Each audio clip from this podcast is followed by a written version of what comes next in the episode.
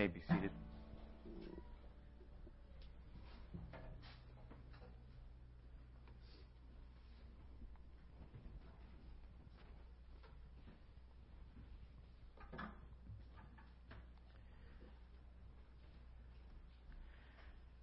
I have a couple of other announcements that that uh, I need to make this morning. One is that I mentioned last week that we would be having a time at the uh, community groups on Wednesday nights. Note that uh, the Scotia group, when it starts up again, will be on Wednesday nights and not on Monday nights. And uh, we are going to have the question and answer with the elders there and, and some things we want to share, and then also the opportunity for you to ask questions and, and uh, find out what's going on, this type of thing.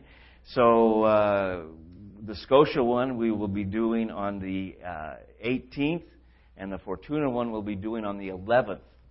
Reverse that. The Fortuna one we'll be doing on the 11th, and the Scotia one we'll be doing on the 18th. And so uh, uh, the Scotia one won't be necessarily starting their Bible study that night, but we'll have that special night uh, community group meeting for that. So uh, put that on your calendars, and uh, anybody who's interested in coming, you can come to either or both of the groups, and uh, we'll get together at that point. Uh, also, uh, Robbie, are, are you in the, in the back room? Well, we just, we just want to say happy birthday to Robbie. There he is. Okay. So, uh, I'm going to have him come up here and stand and let's sing happy birthday to him. Happy birthday to you. Happy birthday to you. Happy birthday, dear Robbie. Happy birthday to you. By the way, his birthday was actually yesterday, and he's 34.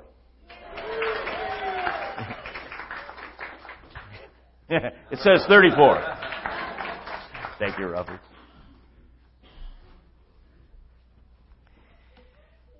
uh,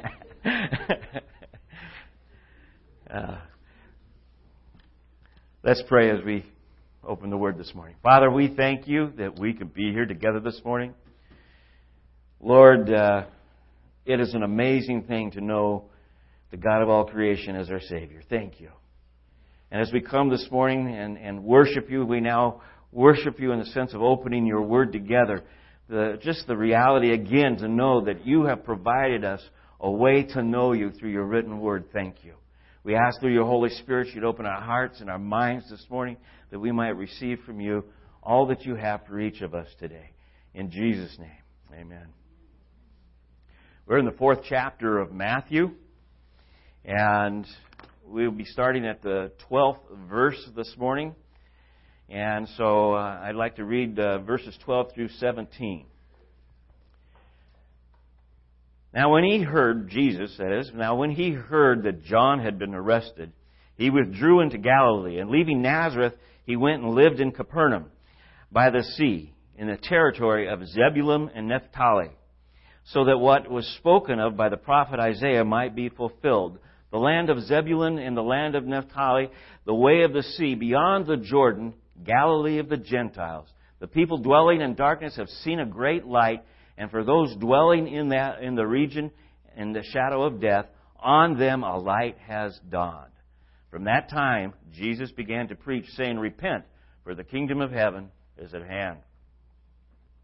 Now, we've gone through the book of Matthew. We actually started before uh, Christmas during the uh, uh, Advent time with uh, looking through the genealogy uh, of Jesus and, and understanding that Matthew was pointedly writing towards a Jewish audience does not mean that he wasn't that he wasn't going to emphasize a ministry to the Gentiles, but especially looking at the prophetic picture of what Jesus had done in, in fulfilling prophecy and his genealogy, especially in the looking at it as a sense of he is a son of David and he has uh, the right to the throne of David. He is the promised Messiah. So we went through the genealogy, and then in chapter 1 also the birth of Jesus. And then we talked about the Magi coming, uh, and, and again, the, even that idea of opening the door in the sense of Gentiles. They came and they worshiped him, brought their gifts for him, and then Herod's attempt to kill Jesus and the, the murdering of the children of, of Bethlehem, all recorded in Matthew chapter 2. Jesus, Mary, Joseph uh, escaping to, uh, to Egypt during that time. And then Herod dies and, and they return. And because uh, Herod Antipas, the, the grandson of Herod the Great, was in charge, they, they, they skirted out of uh, the, the Bethlehem area and went back to Nazareth. So all of that in chapter 1 and 2. In chapter 3, we enter into John the Baptist's ministry. John the Baptist had one purpose. As a prophet, the last Old Testament prophet, was to prepare the way of the Lord, to proclaim the Messiah, to proclaim, identify Jesus Christ as the Son of God, the Messiah, the, the, the, the, Christ. He did this by telling the people the need to repent preparing their hearts to turn away from sin, baptizing them in a sense of, of, of acknowledging that. And the one thing that then is, is Jesus' baptism. Jesus coming to fulfill all of the things of the law. And people don't see that sometimes, but John the Baptist being the last of the prophets, he came in the name of the Lord doing these things in the flesh. Jesus was baptized as any other man would have been baptized at that time, proclaiming God. Not because of his sin, but it was interesting. Somebody said, as a result, still in a sense identifying with us in our sin. He could relate to that. And so John the Baptist's ministry, by the way, if you read that account in, in, in the sense of, of Matthew, uh, the, the, the Trinity being revealed very clearly there. I always am amazed when people say there's no, you know, the word Trinity isn't in the Bible. Uh, and so, you know, somehow that that doesn't apply. But you look at it, the Father is speaking of the Son who is being baptized, the Son in whom He's well pleased, as the Holy Spirit descends on Him and rests as a dove in the symbol of uh, and, in the form of a dove. So all three being present there. And then Matthew chapter four, Jesus' temptations in the wilderness. And so we've covered all of that material. I wanted to go through that as we come into this picture of starting in, in, in, in verse 12. It says, When he heard that John had been arrested. And the reason why uh, that's important to note is, is that if we, we put it in perspective and, we, and we, we look at this, between verse 11 and verse 12, a year has gone by. Again, because Matthew is writing for a specific purpose, he, he moves past what we would call uh, the ministry or the time of preparation of ministry for Jesus and, and the things that he was initially doing in his ministry. And he goes right to the point where John the Baptist is arrested. And by the way, the reason that that is important is John the Baptist is arrested. His official public ministry, Jesus, begins. John the Baptist ends, closing the door to one point. Jesus begins. And the message that they both were proclaiming repent, for the kingdom of, of, of heaven is at hand. So Jesus picks up where John the Baptist leaves off, and in that timing, perfect timing of God, the ministry is, is, is done. But I wanted to look uh, at this. We have verse 11. Then the devil left Jesus, and behold, the angels came and were ministering him. And then it's again going back to verse 12. Now, when he heard that John had been arrested. And so I was looking at this beginning of, of, of Jesus' preaching ministry. John is arrested. And, and so we, we look at this year and, I, and, and realize that within that year, is there any information? And the answer is yes. We have most of the information we have about that year comes out of the Gospel of John. Starting with verse uh, chapter 1, verse 19, and going on through uh, chapter th- uh, 3 and into chapter 4. But in chapters 1, 2, and 3, we see the ministries of, of Jesus and John, if you will, overlapping for a period of time. And so I wanted to, to take a, a, a brief look at that. And, uh, you know, we have uh, John the Baptist pointing to Jesus and, and, and John the Baptist's tribute to Jesus. He's pointing to Jesus in John chapter 1, starting with the 19th verse, and in the end of John chapter 3, he's identifying Jesus and witnessing uh, of Jesus. So, uh, what I'd like to share with you from is uh, several points of reading, and I'm going to share with you uh, from the Life of Christ in Stereo. I don't know how many of you are familiar with this book. It's not in print anymore. Uh, but uh, I, I happen to have a few copies if somebody really is interested. Um, every time I see some, uh, either you know, I, I check out on Amazon periodically, and if I can find them reasonable enough, I, I pick up a few more copies. This gentleman and and and his co-worker with this, uh, but the the they basically committed a lifetime of putting together a a a, a stereo, well, the, the, the Gospels in stereo, meaning in chronology, order okay, in chronological order. And, and so as you go through, it, it, you'll be reading one paragraph and it'll have some, some words from the Gospel of John maybe and, and, and in the same paragraph some words from Matthew and, and, and putting it together cohesively. And so what we do is we, we go through looking at the Gospel of John. I'm going to just share from you some of the, the subtitles and going through it and, and just so that you'll understand what happened in that first year before we go on to the year of public ministry. And so some scholars call this the year of preparation. One uh, common one is the year of obscurity. Obscurity meaning that he didn't, he didn't go into the public end of his ministry proclaiming things that where he picked up with of, of John the Baptist. But anyways, just this picture, John chapter 1 verses 19 through 34. And it says, and here's the affirmation of John uh, made when the Jews sent priests and Levites from Jerusalem to ask him, Who are you? And he confessed and denied not, but confessed, I am not the Messiah. And they asked him, What then? Are you Elijah? And he said, I am not. Are you the prophet? And he answered, No. What he's, and when they said, "Are the prophet," eh, eh, thinking of the one that said would come like unto Moses, even, you know, we were looking for some answers to who you are. And then said they to him, Who are you? That we may give an answer to those who sent us. What do you say about yourself? He said, I'm a voice crying in the wilderness, make straight the way of the Lord, as said the prophet Isaiah.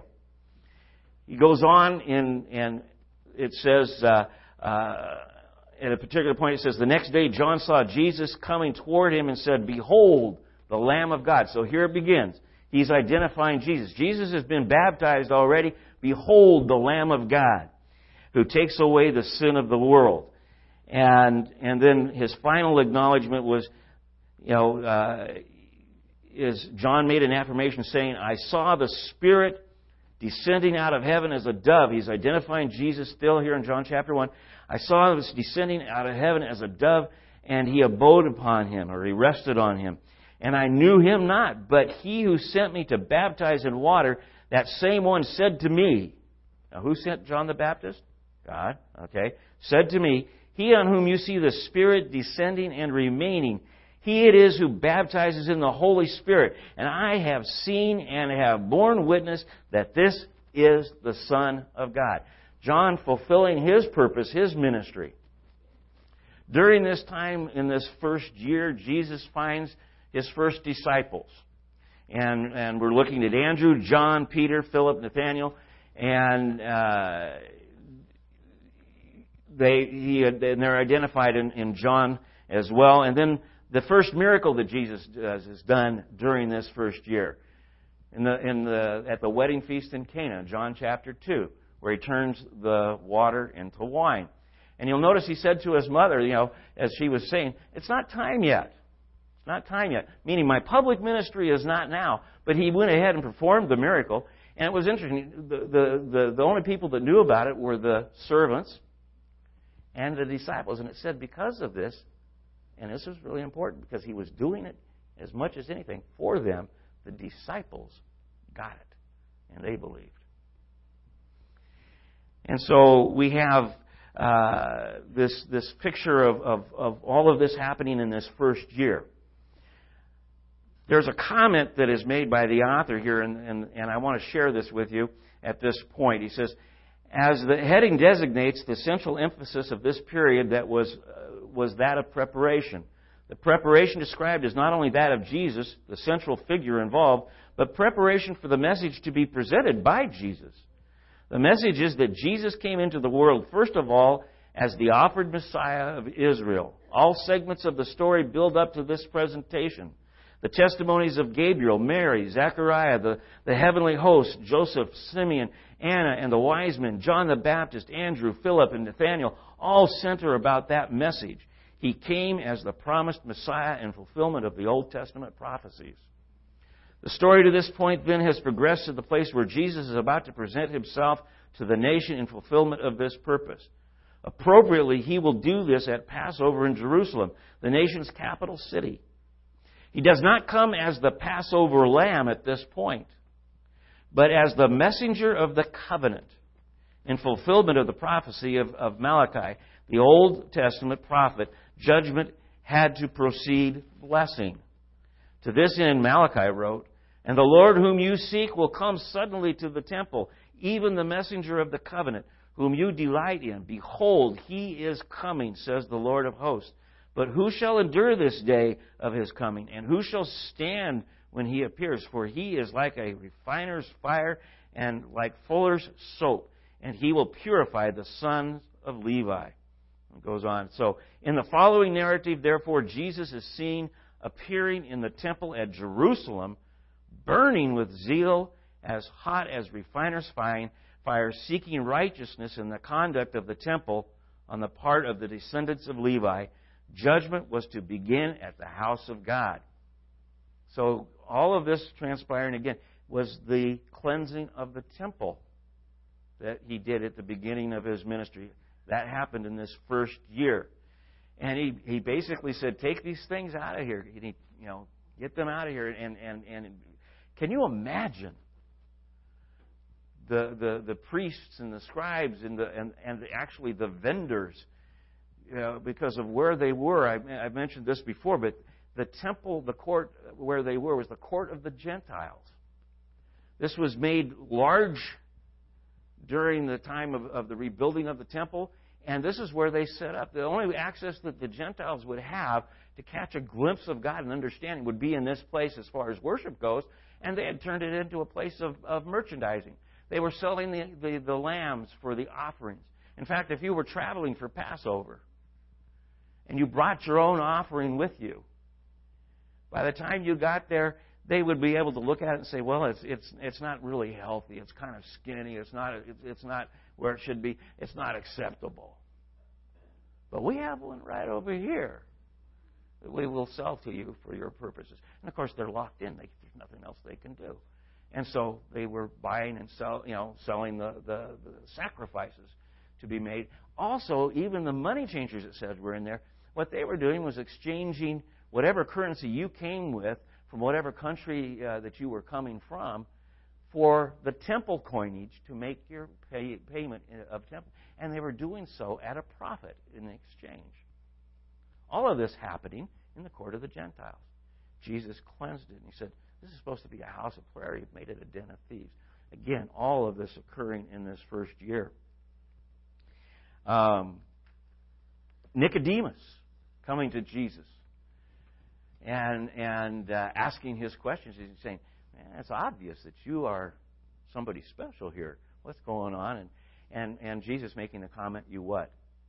Must be born again," and going through all of that.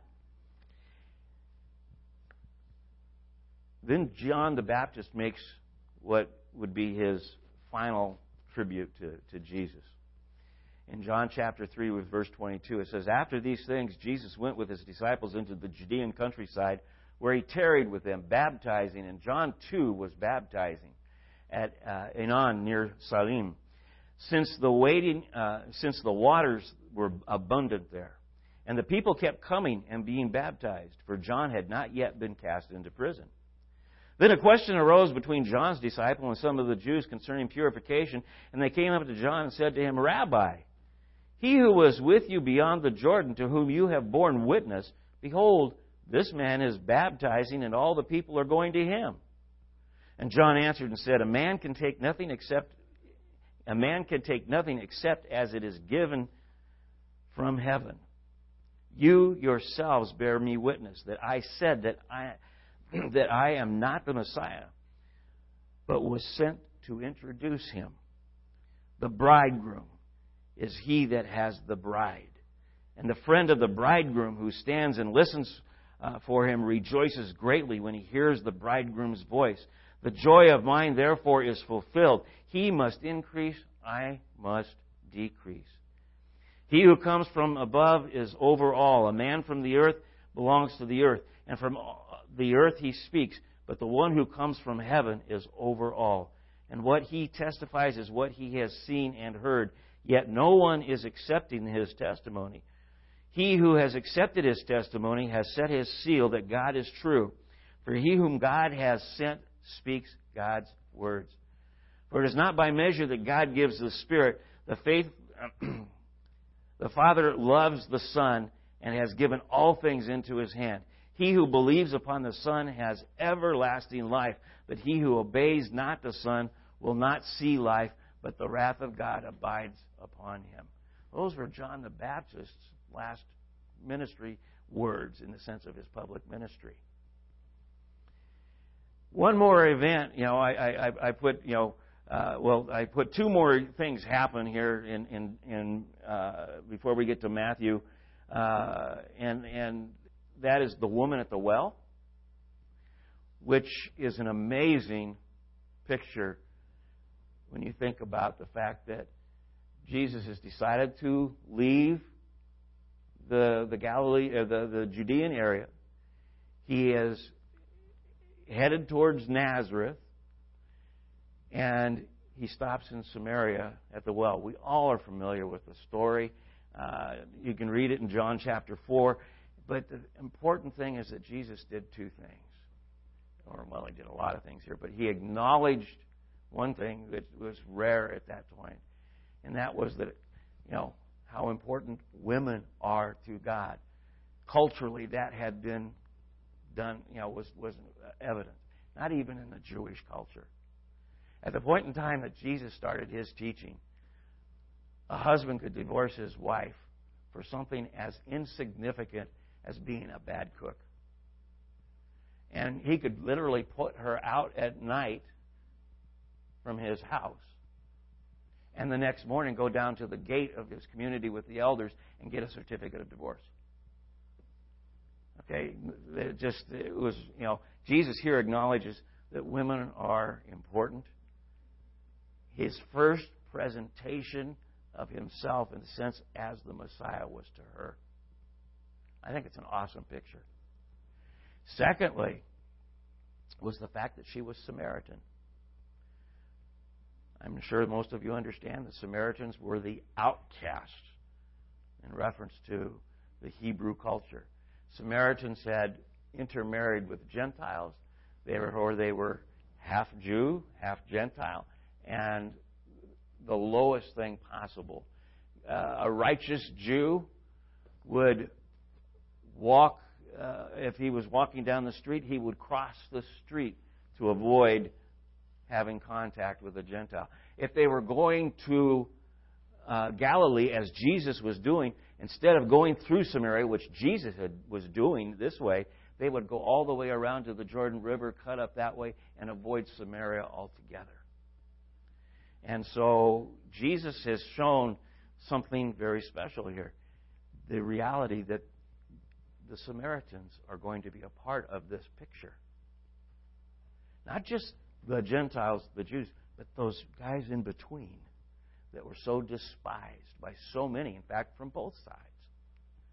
And he acknowledges them. They come to him. He ministers to them for a couple of days. Then we finally uh, uh, get to the point where he gets to Nazareth. And if you're looking at that, you would find it in Luke chapter 4. But what happened to Nazareth as he declared who he was by reading Isaiah and, and saying these prophecies have been fulfilled in reference to him, man, they got indignant.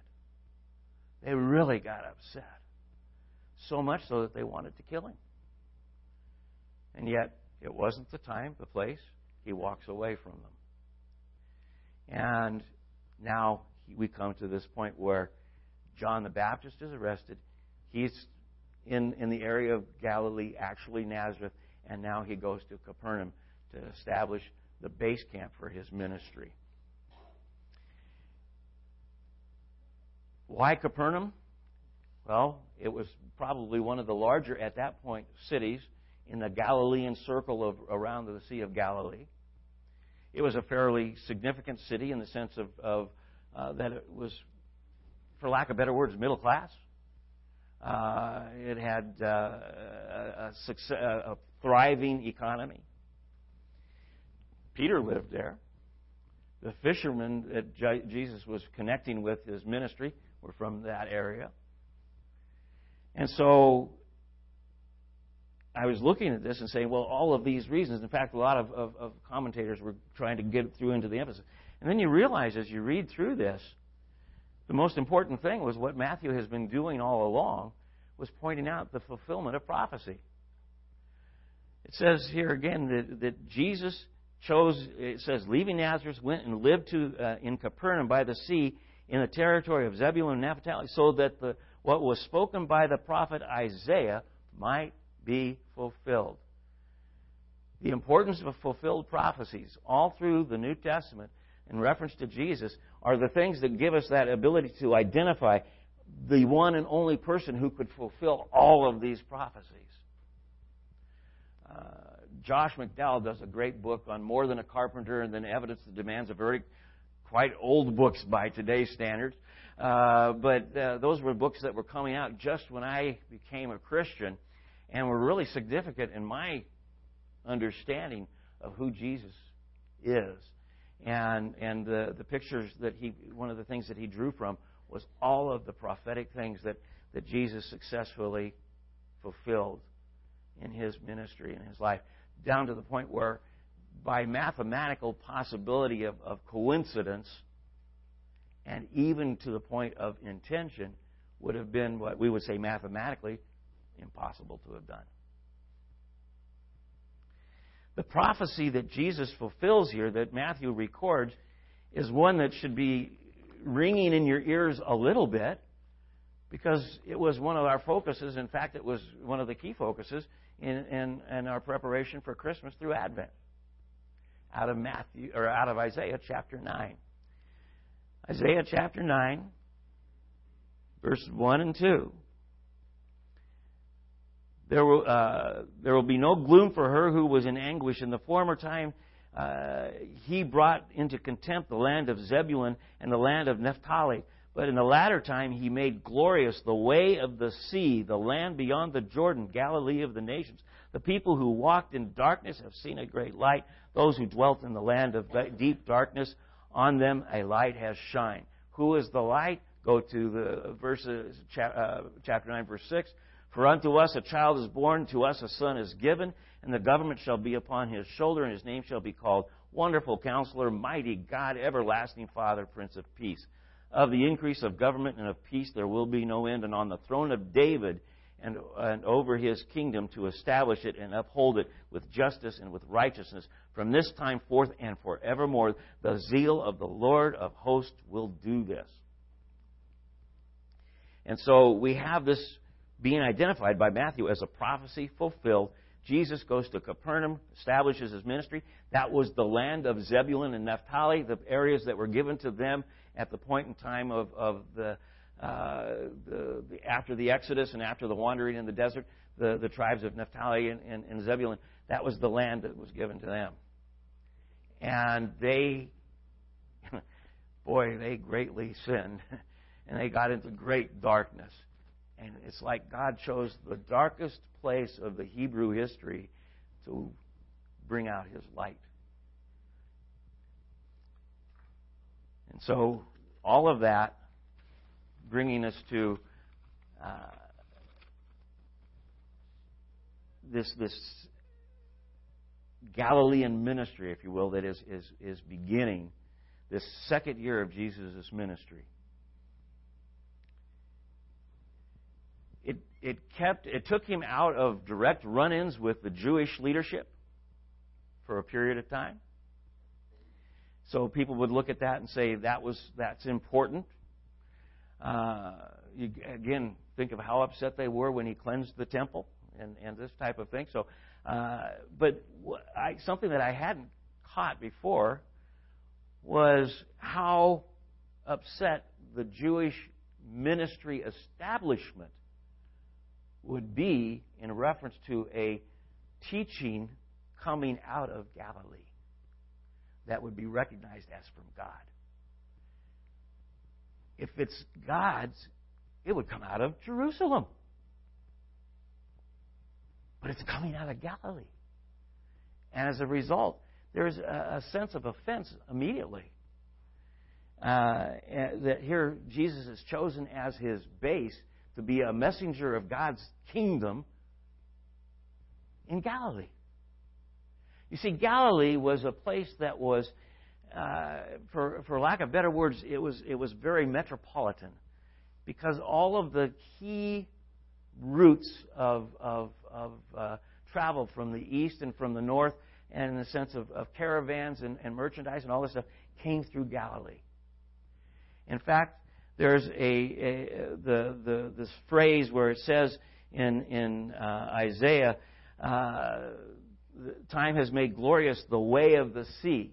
One of the key routes was called the way of the sea in Galilee. And, and so, uh, this, you know, coming through there was, was all of these foreigners, if you will. In fact, as they came across the east and come through Galilee in this way of the sea, would connect them with the route that would take them right down to north uh, to, to Africa and trade there. So Galilee was was in that sense a place of, of, of merchandising and the, and the sense of connecting with all of the Gentile part of the world. And so that's how it got identified as Galilee of the Gentiles.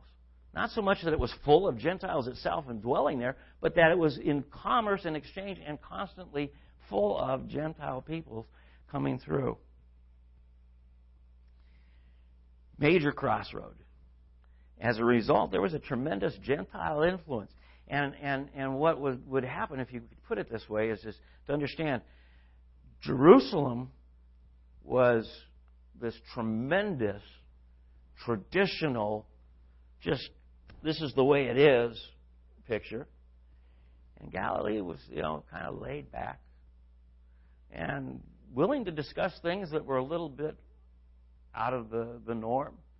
And, and the Gentile influence was, was part of that. And so you had the, the I think John MacArthur put it, a Jewish tradition atmosphere. Uh, it was really traditional in Jerusalem, but laid back in in uh, Galilee. And uh, the the excuse me here, I just got sidetracked there. Um,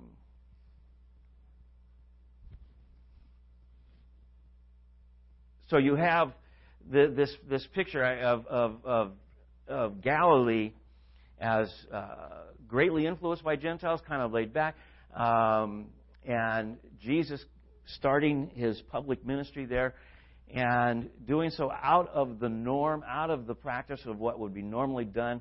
Uh, there's a, a statement that, that, that, again came up, John MacArthur quoted. It says that, that uh, the idea of the roads to Jerusalem in there and therefore go nowhere, and the roads in Galilee went to the world.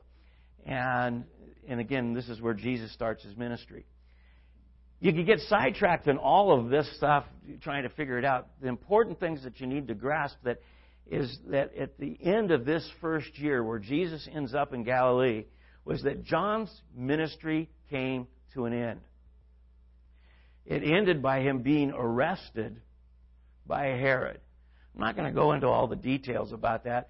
It's briefly mentioned in, in, in Luke. Uh, what happened was he really upset Herod because he pointed out the sins of Herod in his relationship with his current wife, one of his current wives.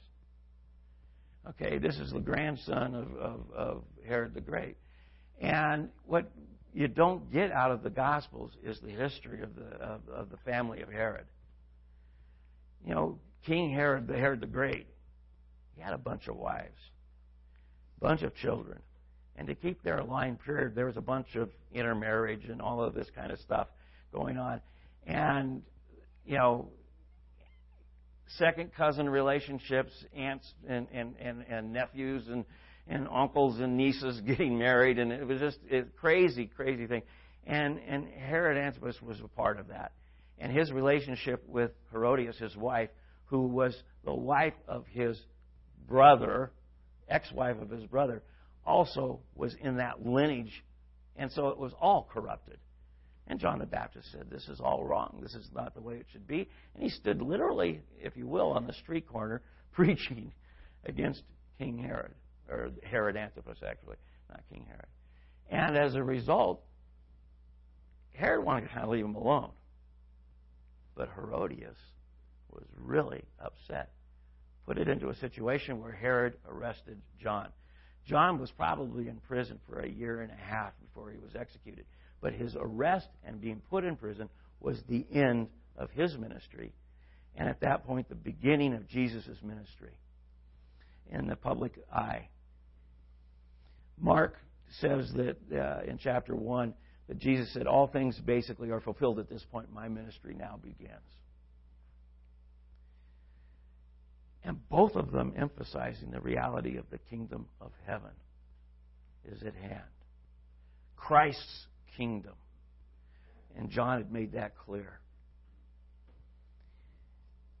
And I was thinking about the kingdom of God and the reality that everyone who confesses with their mouth, who believes in their heart that Jesus is the Christ, the Son of God, has received Him as their Savior, everyone who has done that is a part of that kingdom as the children of God. Gentile, Jew, it doesn't make any difference if you've confessed Him. We are the children of God. Made possible because Jesus brought His light into a dark world and revealed the love of God. The law had revealed His holiness the reality that we couldn't get close to His throne. But Jesus, God in the flesh, reveals the Father and His love and compassion for us, that through the cross, He would bring peace between all who would enter into that relationship through the cross with you know uh, that Jesus his death his burial his resurrection. He would bring peace for all uh, who would enter into that relationship with God resulting in the reality that what we shared last week we can come to the throne of God with an absolute confidence that His mercy and grace is available for our every need. At communion, we are the children of God coming together to say thank you to the God of all creation for redeeming us, for paying the, price for the words, it is finished on the cross. And so I'd ask the ushers to come, pass out the communion. I'd ask that you'd hold it until we've all been served, that we might share it together. Uh, have the worship team come back up and, and uh, uh, sing the worship song for communion this morning.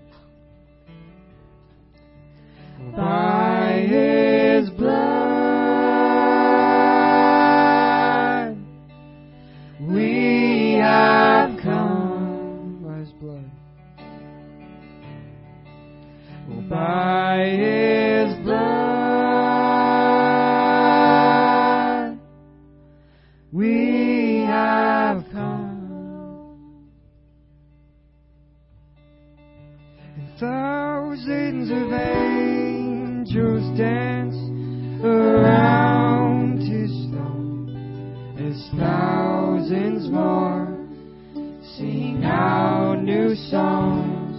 And elders throw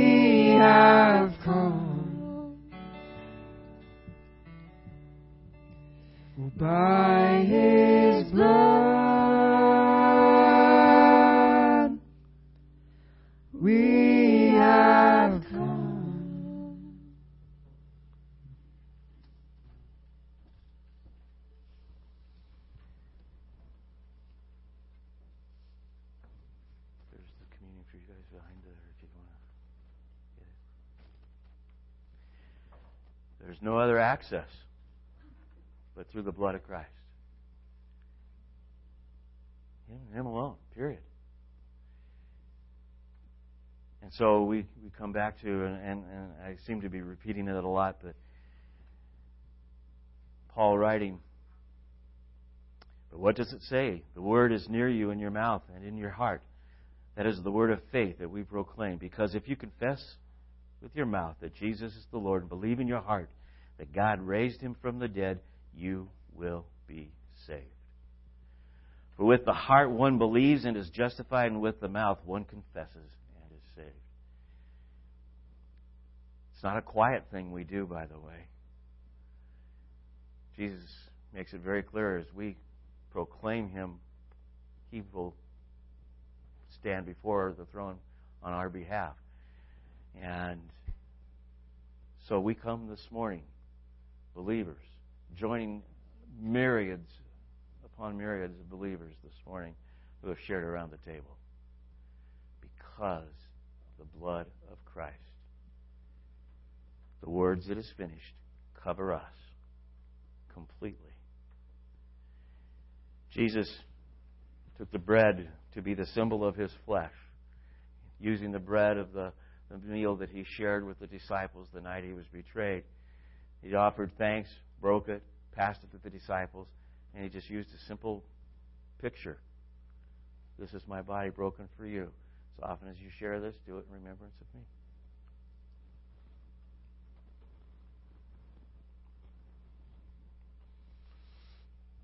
And then, taking the cup at the end of the meal, he said, This now represents my blood that has been poured out for you to purchase the covenant. And he asked that as often as we would drink this cup, we would do it not only in remembrance of him, but until he comes again. What a promise we rest in. The God of all creation, our Savior, will come for us. There's a trumpet day that announces the wedding feast where we will share this with him again. What an awesome, awesome picture. Let us share the cup together. Father, again, we thank you. We acknowledge that there is no other name under heaven by which we can be saved but yours and yours alone. And as we confess, as we believe, we come to you and say, Thank you for revealing yourself to us, for opening our hearts to you. Thank you for your word that has given us a picture of who you are and taught us the holiness of God and the need of a Savior. And the reality that when we, we receive that, we come holy before you because of Christ, our high priest, interceding for us. So we come, as we shared last week, with that absolute confidence that we will not be refused as we plead for your mercy and your grace over us and for our needs now and then to the reality of, of, of, of staying us through in your grace and your mercy until we rest in your presence, until that final trumpet blow, and we shall celebrate in the marriage feast. We enter into eternity. We said already as we sang Amazing Grace. All the, you know, thousands of years will go by and we'll still be like the first day. It is amazing grace. Thank you, Lord. Go with us now and cause us to be what we need to be in a world that is still crying in darkness.